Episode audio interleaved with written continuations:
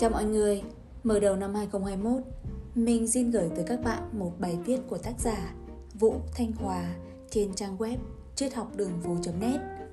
Như tựa đề của trang web, nội dung bài viết mang tính chất triết lý và nội dung đáng suy ngẫm. Tuy nhiên, đây không phải là một bài viết khó nuốt đâu. Theo mình, triết học là một môn rất hay, rất giá trị và mang tính thực tế cao vì nó tồn tại song hành với cuộc sống của mỗi chúng ta. Chỉ là chúng ta lờ nó đi, không đặt ra những câu hỏi và cố gắng tìm câu trả lời mà thôi. Mình hy vọng bạn sẽ tìm thấy những hứng thú khi nghe những bài viết mang tính chất triết học này.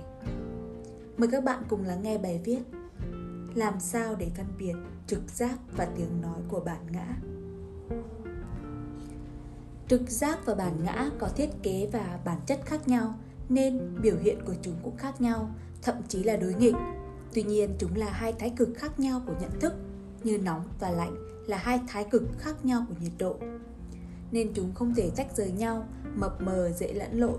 Để phân biệt được trực giác với tiếng nói của bản ngã, chúng ta có thể linh động sử dụng bốn cách sau, tùy khả năng, hoàn cảnh cụ thể của mỗi người. Thứ nhất, im lặng và cảm nhận. Đối với trực giác, bạn cảm thấy sự bình an, nhẹ nhõm và sáng suốt bên trong. Bạn cảm thấy mình được an toàn và được dẫn dắt. Đôi khi bạn còn cảm thấy rất nhiều niềm vui và sự tỏa sáng tươi mát dâng trào, hay còn gọi là sự thăng hoa. Các nghệ sĩ hay các nhà phát minh vĩ đại là người luôn tìm kiếm và đi tìm sự dẫn dắt của dòng năng lượng này. Bạn biết đây chính là nó mà không cần bất kỳ điều gì để chứng minh. Trực giác mang đến cho bạn một cảm giác đúng đắn, không cần bàn cãi, không thể giải thích được bằng lời. Trực giác không phải là tiếng nói hay âm thanh, nó là năng lượng tần số cao, là sự tĩnh lặng, dịu dàng, hân hoan. Từ năng lượng này, bạn có thể hiểu thông điệp của nó trực tiếp, không cần thông qua diễn giải của tâm trí. Thông thường, câu trả lời đến từ trực giác thường gây bất ngờ. Sau khi mọi chuyện diễn ra, bạn nhìn lại thì mới giải thích được tại sao đó là sự lựa chọn tốt nhất.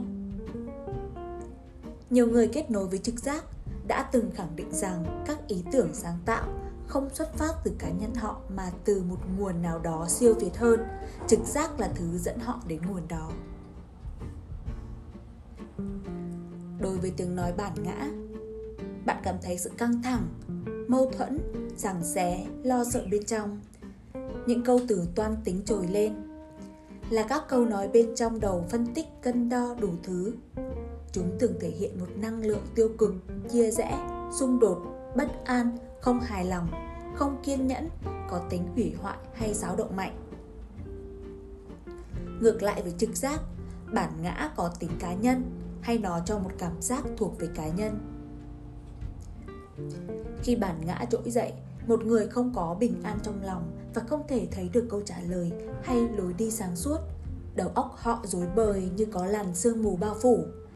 Lúc này, việc đầu tiên của người đó cần làm là im lặng, ngưng suy nghĩ hoặc từ chối lắng nghe hay thỏa hiệp với những âm thanh ồn ào nào đó bên trong đầu. Cách im lặng và cảm nhận này có ưu điểm là chủ động, nhanh chóng, tiện lợi, dùng cho mọi tình huống cần dẫn dắt. Nó thường được dùng để làm dịu tâm trí và kết nối với trực giác, hay là cách dò một tần số cao hơn. Nhược điểm của nó là dễ bị nhầm lẫn, bối rối khi tâm trí chưa hoàn toàn tĩnh lặng. hai. Quan sát sự đồng nhịp trong cuộc sống.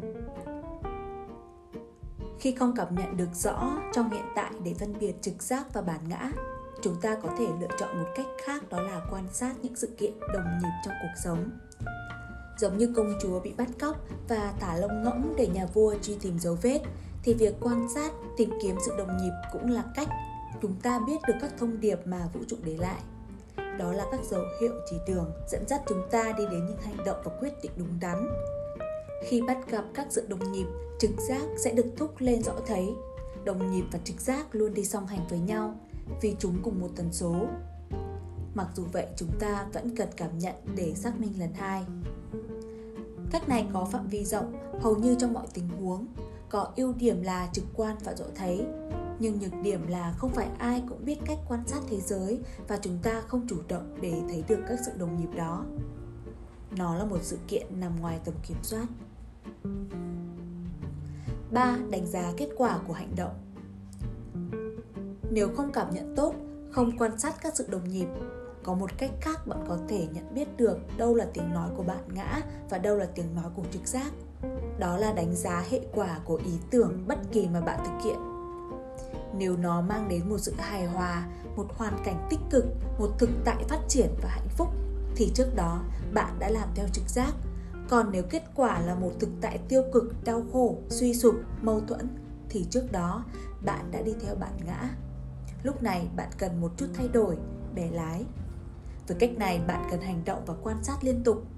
Sau nhiều trải nghiệm, cảm nhận và định hướng sẽ tốt hơn, tỷ lệ bạn đi đến quyết định đúng đắn sẽ gia tăng.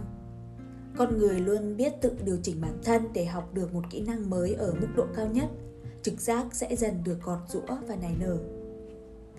Cách này có ưu điểm là chắc chắn, thực tế, rõ ràng và ít sai lệch, nhưng nhược điểm là bị động và có rủi ro cao, phải học thông qua những đau khổ và thất bại. Bài học đến chậm hoặc chúng ta phải chờ đợi rất lâu mới biết được hệ quả của một quyết định hay là một hành động trong quá khứ. Cách này thường không nên áp dụng với những sự kiện lớn, cấp bách, trọng đại. bốn. Đối chiếu với đạo lý. Một cách rất chắc chắn, dễ thực hiện đó là đối chiếu các ý tưởng xuất hiện bên trong với đạo lý. Tất cả những gì trực giác mang tới đều tương đồng và ăn khớp với đạo lý. Còn ngược lại, bản ngã sẽ chống đối và mâu thuẫn với các thông điệp đó. Cách này có ưu điểm là hoàn toàn chủ động, độ chính xác cao. Nhưng nhược điểm là chúng ta không nhớ hoặc không biết đạo lý để đối chiếu. Bản thân chúng ta cũng không quy phục đạo để có một tấm bảng chỉ đường. Ngoài ra, cách đối chiếu này chỉ dùng trong các tình huống chúng ta đang cần học các bài học tinh thần. Nó không phát huy được khả năng mạnh mẽ đối với các việc lựa chọn nơi trốn, công việc, nhà cửa. Ví dụ bạn phân vân lựa chọn một trong hai lớp học mình sắp tham gia thì bạn khó có thể dùng được cách này.